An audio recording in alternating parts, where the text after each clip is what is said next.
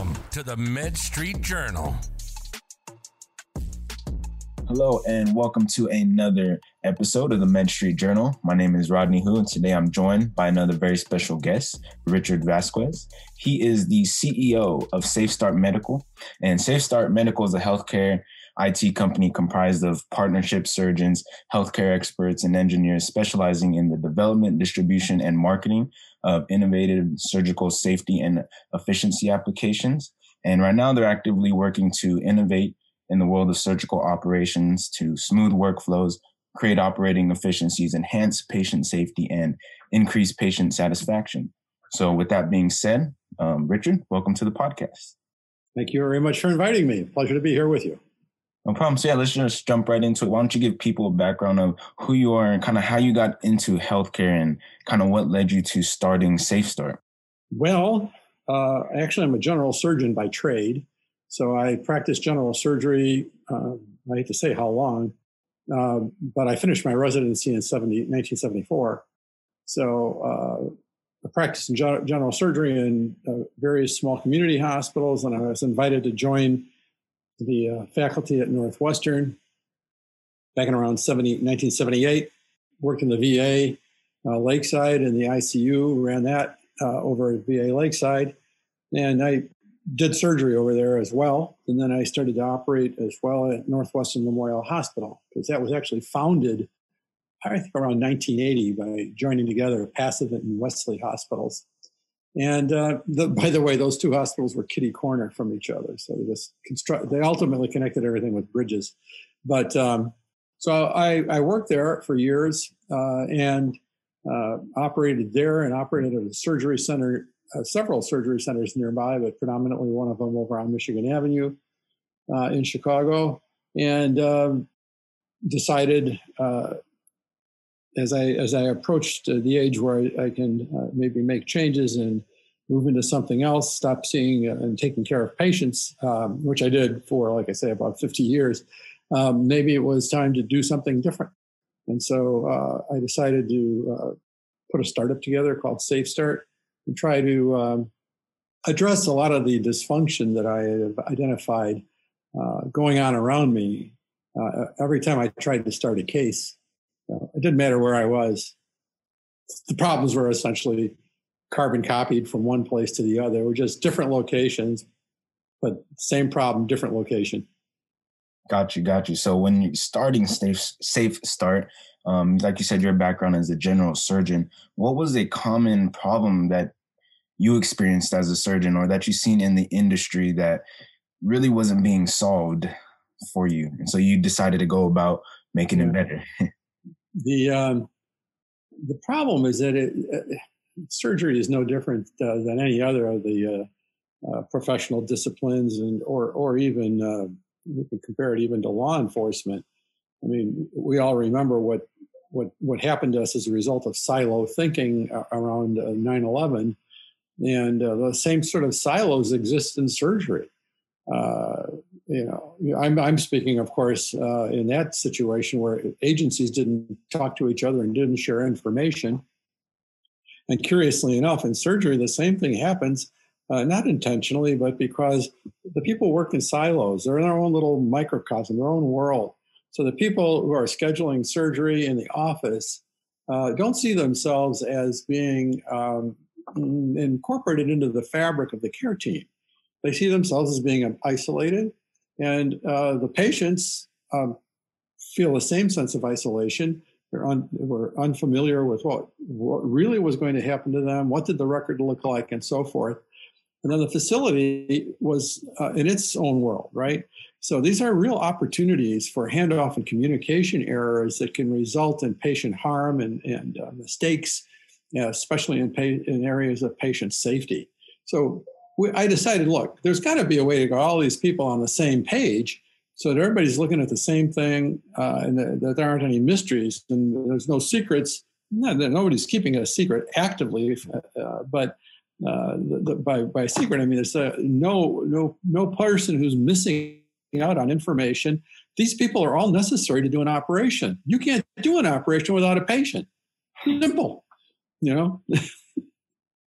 exactly, exactly. So you guys on your website pride yourself on preventing never events. So can you explain what a never event is just for the people who aren't fully aware of what that may mean?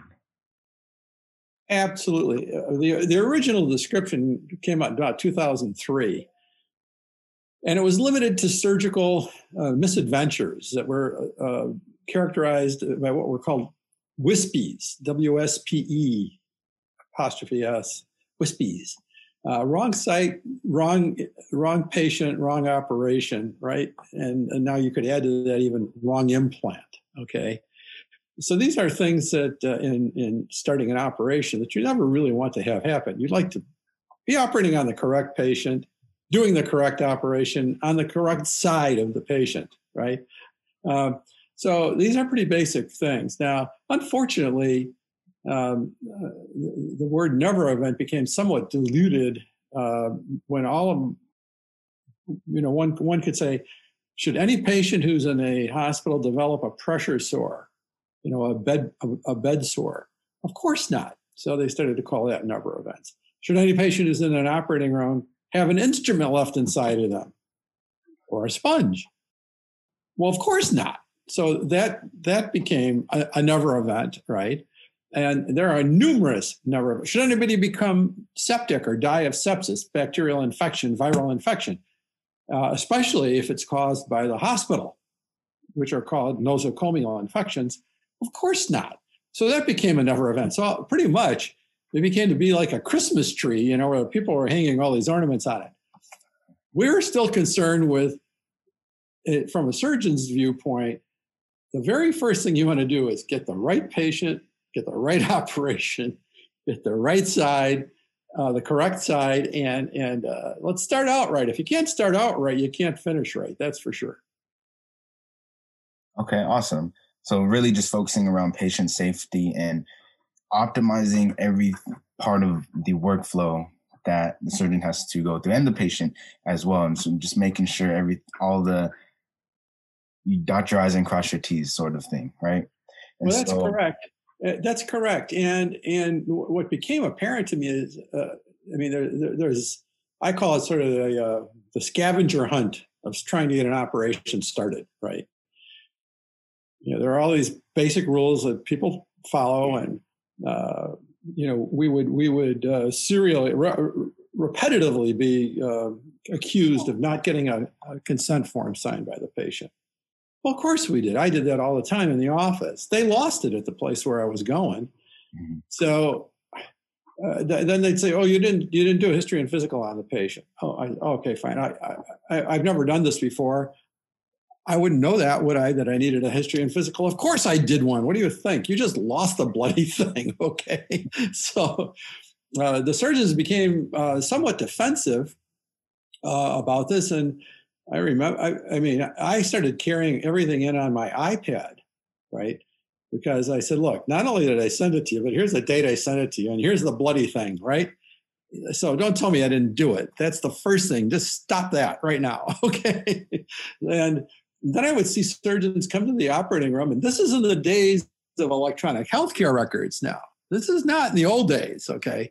With manila folders filled up with the printouts of all this stuff because once again, they were being accused of not doing things. And they were saying, okay, whatever. I have copies of everything.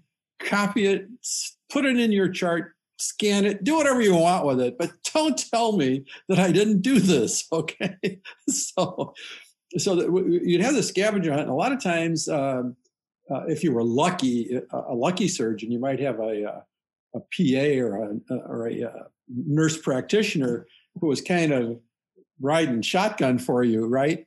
And looking and seeing, oh my gosh, this stuff is missing. Where could it be? And they'd hunt it down and this and that at the last minute, right? And try to get everything all together. Um, and that worked out pretty well. But there were times when there were people yelling at each other and crying and all kinds of things going on. And I said, this is insanity. How can we keep doing this over and over again? It, it's crazy. So I felt that we get everybody looking at the same playbook, right? It's like people playing a game, you know, and you're playing football, but it's soccer, and I'm playing football, and it's American. and we're trying to play. It's not working out. You know, we're using different playbooks. It just doesn't work when we're on different playbooks. Mm-hmm. So I thought, let's get everybody looking at the same playbook, the same information, including the patient, so that the patient doesn't have to be surprised by things. Nobody likes surprises when they're having an operation. The patient doesn't like it, the nurses don't like it, and the surgeon hates it. So why are we why are we setting ourselves up for this all the time? And yes, electronic medical records could maybe help, right? And they, they to in some cases they've helped a bit, and in some cases they've actually made it even more difficult to get things done. But it wasn't a panacea. People were were, were thinking, well, oh, this is going to be from heaven. These these electronic health records will be from heaven. We won't have any of these problems anymore. Well, even if the people were using the same electronic health record in the same institution, they still had trouble. People would scan records into the wrong patient's chart, so you still couldn't find them. Then it's like Rodney, it was like trying to figure out how many ways you can make this a mess, and they they've done it. Or you have people who in the offices who have uh, some different version of the electronic health record, and they don't communicate well or the offices don't actually have the same EHR. They actually have a different one, and there's no communication whatsoever. So they're they're right back to being in, in the paper silo. So we, you know, one of the reasons that we put the, the SafeStart together was to address this. Um, it's a disconnection, uh, really, between people at places that should be definitely connected because they should have only one thing in mind getting this patient taken care of correctly the first time. Nice. And so you mentioned a couple, a lot of good points actually. And one that really stuck out for me is like the old way versus the new way, right? Having the old manila folders and then transitioning to the EHRs. But even the old way has some pros, but the new way has some pros as well. But it's that transition phase on trying to get people onto the same page and trying to get them away from the old way and more towards the new way. But even as you're doing that, like you're trying to implement technology to help do that. And it's that transition on using the technology that really leads to a lot of miscommunication and people scanning things wrong or putting patient information in the wrong areas like you said so how does like Safe Start help bridge that gap so to say and make well, it that's a good that's a very good question rodney um, Let's let's just take a simple example. The uh, the person who's a scheduler in the surgeon's office or clinic, right? This is not going to be somebody who's being paid at the consultant level, right? they're they're more like the minimal wage people, right? And um, generally, when uh, so they, they receive verbal and some written information about we're going to do Rodney's right shoulder today, the, the operation, schedule him for his right shoulder. Okay, fine. Well, people make a little mistakes. I'm the scheduler. I'm facing Rodney. I'm thinking about my right shoulder, but when I look at him, that's his left shoulder, and he's facing me, right? So my right shoulder on the same side as his left shoulder. So there we go. There is the beginning.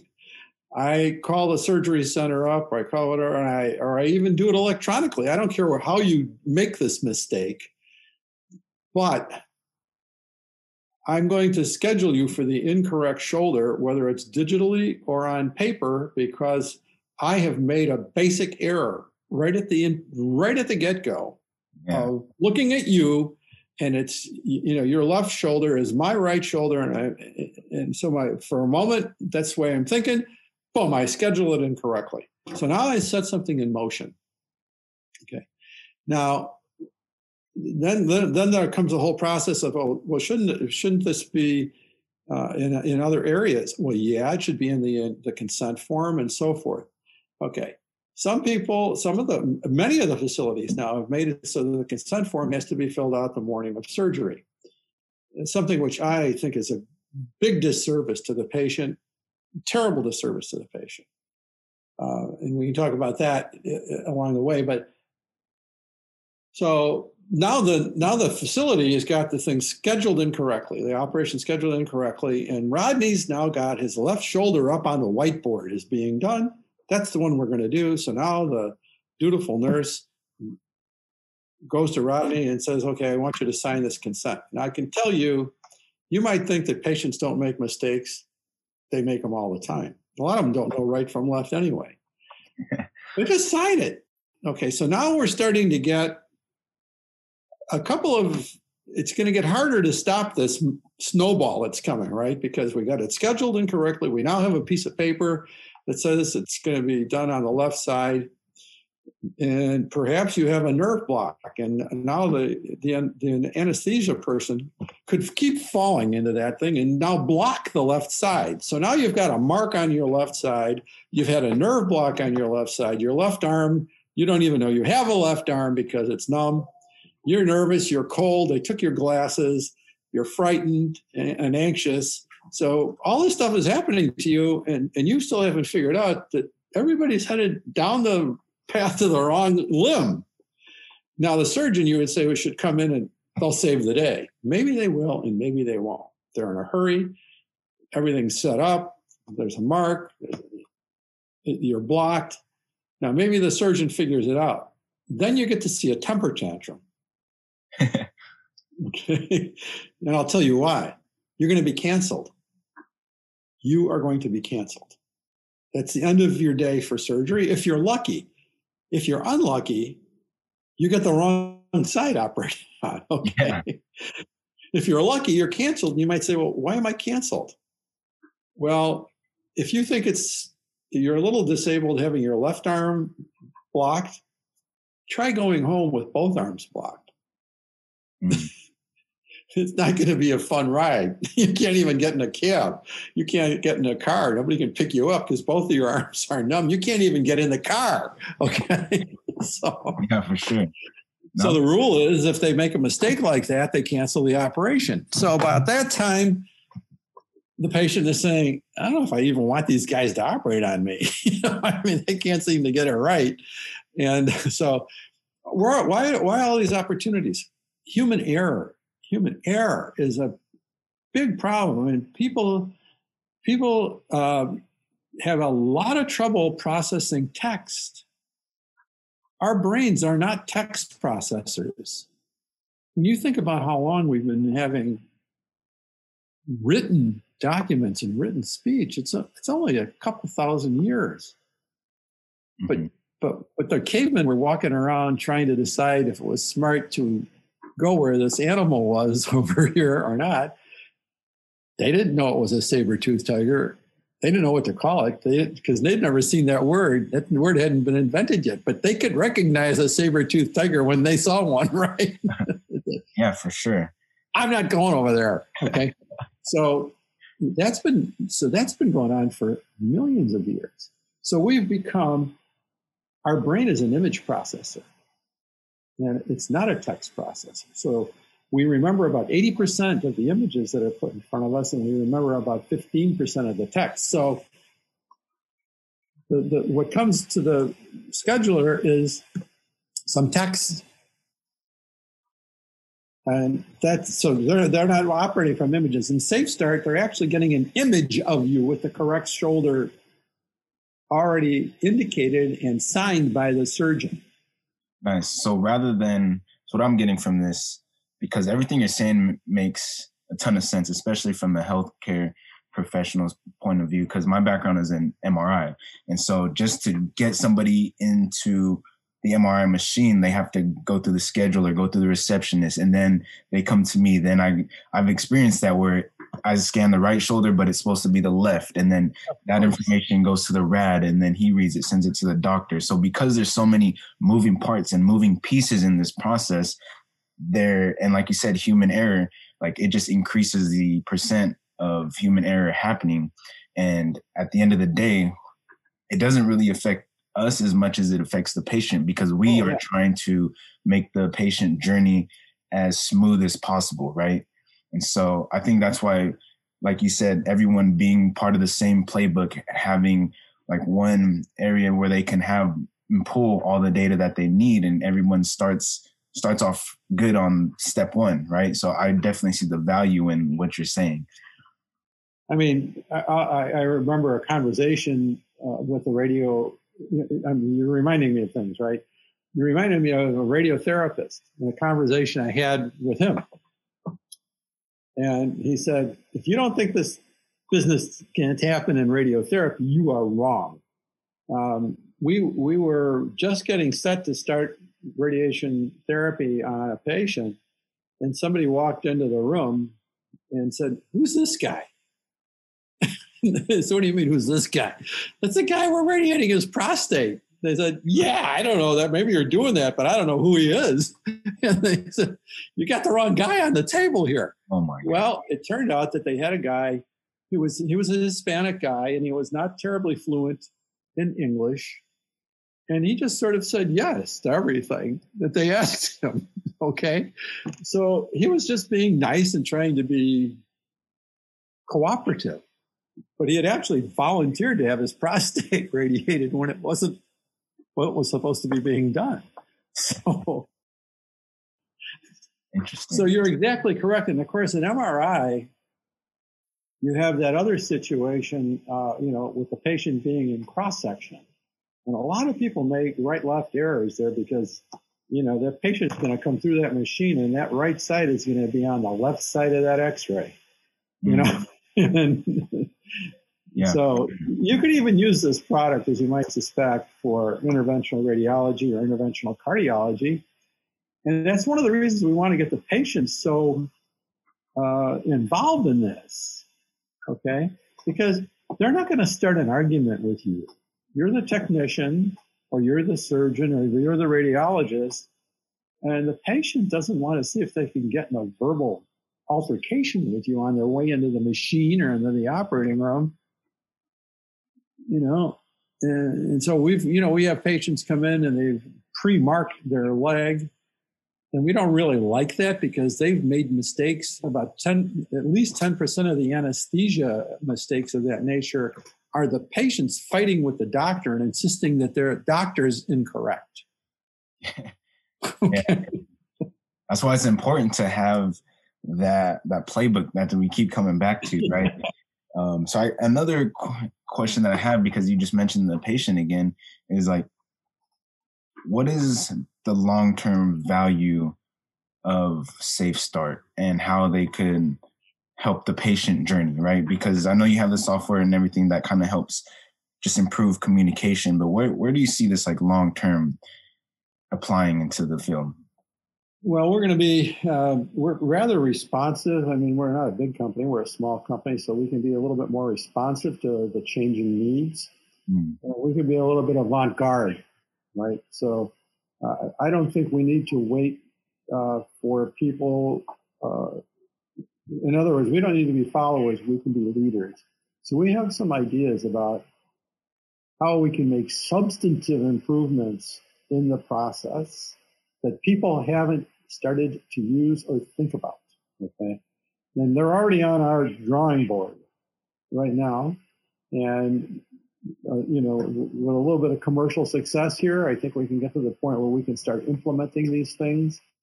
And again, each time we do one of these things, it's going to make the patient that much safer, that much more comfortable. And consequently, believe it or not, that will make the staff happy too because people don't go to work to make mistakes. Okay. They get involved with them and they try to prevent them, but they don't go there to make a mistake. So making making things as safe for the patient as you can makes a happy staff. And a happy staff can make a happy patient, and uh, you really have to have everybody be happy. You can't have like right now the system is essentially doctor centric and has been and it can't be doctor centric it's got to be patient centric and, and safestart has moved ahead of the crowd in the patient centricity. Mm-hmm. i mean we believe that the patient should be able to see everything all the time. They should be able to download it. They should be able to print it out. They should be able to send it to somebody else. Um, and, and, and, you might say, well, why would I want to send something to something else? Well, why would I send it to something someone else? What? Well, you know, that's because you're a young guy. But your dad's not that young. And in 20 years, he's going to be older yet. And you're going to start feeling more responsible, right? And you're going to say, Yeah, I'd like you to share that with me. I want to see what you signed up for. I want to go over the whole record myself. Dad, I don't know if I want you in there without me looking at it. Yeah. Okay. and so that's why you might want to share. And of course, I think the smartest patients, by the way, are people who bring somebody with them to the important visits. Got you, got you. You mentioned something that we we talk a lot about patient safety, right, and making sure that the patient's journey is as smooth as possible. But when you have a compromised data or workflow, that it doesn't just affect the patient, it affects the staff as well, because it's just more headaches that they have to deal with that could have easily been prevented. And so I think that's a very interesting point that you brought up. Well, thank you. I, but you, you can see where I'm coming from with this. This, for years, they used to try to keep things secret from patients. I mean, the patients actually wanted to be treated like children. you know, they did. I mean, you know, dial it back 100 years, right? They didn't firstly, they, they thought that the surgeon and the doctor was God. And why would they ever go against God, right? And so if the, if the surgeon and or their physician wanted to do something, who were they to question? But now things have changed, and what we're encouraging people to do is don't just have things done to you and just you know be a mushroom you know just sit there be involved be part of it so that if there if you if something's coming up and it's going wrong you know that, so for instance in our in our product we send all the information to the patient that's going to be used in this operation for the, all of their data for review. And we ask the patients to review it. And if they disagree with something to please say what they disagree with and do it now. Don't don't wait till the morning of surgery where it's going to take an act of God to get that business changed and get everybody to accept it. And, you know, uh, I mean, in the old days, a big thing was like to be allergic to latex. Well, that's enough to get your operation off to a very late start. If, if they were using latex products, uh, then uh, now they got to throw them out. They got to open the non-latex ones if there, if there are non-latex ones. That should all be figured out a week or two before the operation, not 10 minutes before they're going to take you into the operating room. Yeah. Agreed. All right. So we, we want to get what we want is for you to get there and as a patient and your re- record to get there in pristine shape and ready to go, not not needing a reparative, major reparative work on the on the paperwork that can all be done in advance. Why would you try, wait until the last minute to try to solve these problems that shouldn't even exist? And it just, it just, the patients can lose confidence in the doctors and the staff too. They're thinking, "What's with you guys? This, this isn't the first time you've done this. Why can't you get this right?" You know. exactly. Exactly. Bring up a lot of excellent points, and I know we've been talking a lot about patient um, safety, their journey, and just improving basic operational workflows. Um, but we're coming up towards the end of the um, interview, the episode, and I like to end each episode on a little lighter note with something I like to call the rapid fire round. Okay. So okay, I'm, gonna, I'm gonna ask you a set of questions and you just give me whatever answer you come up with. Okay. Okay. All right. Question number one What is your favorite book of all time? Well, I have a uh, I have a favorite book, a set of books. I, I really always like the books that Malcolm Gladwell wrote. And it didn't matter to me which one you pick. It could be uh, the first one I read in this, I think was the first one in this uh, in the series, which was called The Outliers. But um, that was that's an absolutely uh, one of my absolute favorite books. I'd say toss up between that and a book that Charles Duhigg wrote called The Power of Habit. And if you haven't read The Power of Habit, I suggest you read it. You'll find yourself in there somewhere, but it may not be the way you want to see yourself. okay. It's about all of us in our, our being victims of habit. So that I it's a toss up between those two. Okay, okay. Question number two: Who is the most influential person in your life or career? Well, that's hard to say. Um, curiously, it wasn't my father who was actually a surgeon. I mean, he was convinced I wasn't going to be a surgeon anyway. It was going to be something else. So probably the chief of surgery during my residency, a guy named a really, really great gentleman named Harry Southwick, who was a head and neck surgeon predominantly, but he was very, very knowledgeable outside of his area of specialization and very, um, a very kind and gentle guy. And uh, he was the guy who pulled me on the side and said, you know, you're one of the most talented guys that's ever come through this place, but if you don't shut up, you're going to get kicked out. Okay. I remembered that. Okay. You need someone like that in your life. yeah. Awesome. Um, question number three What is one goal you want to accomplish this year? I want to turn SafeStart into a commercially viable you know, product I, think it's way past being a minimum viable product, as a lot of SafeStarts have just, I mean, not safe, excuse me, startups. A lot of startups have something that's a really minimum viable product. We're past that point. We've got a product that actually functions rather well. It's now time to commercialize it. Awesome, awesome. And then last but not least, what is one piece of advice, excuse me, you would give to your 20 year old self? To my 20 year old self? Yeah. Oh, wow. Um, just be persistent. Um, you know, once you select your your your your your route and just be laser focused on it.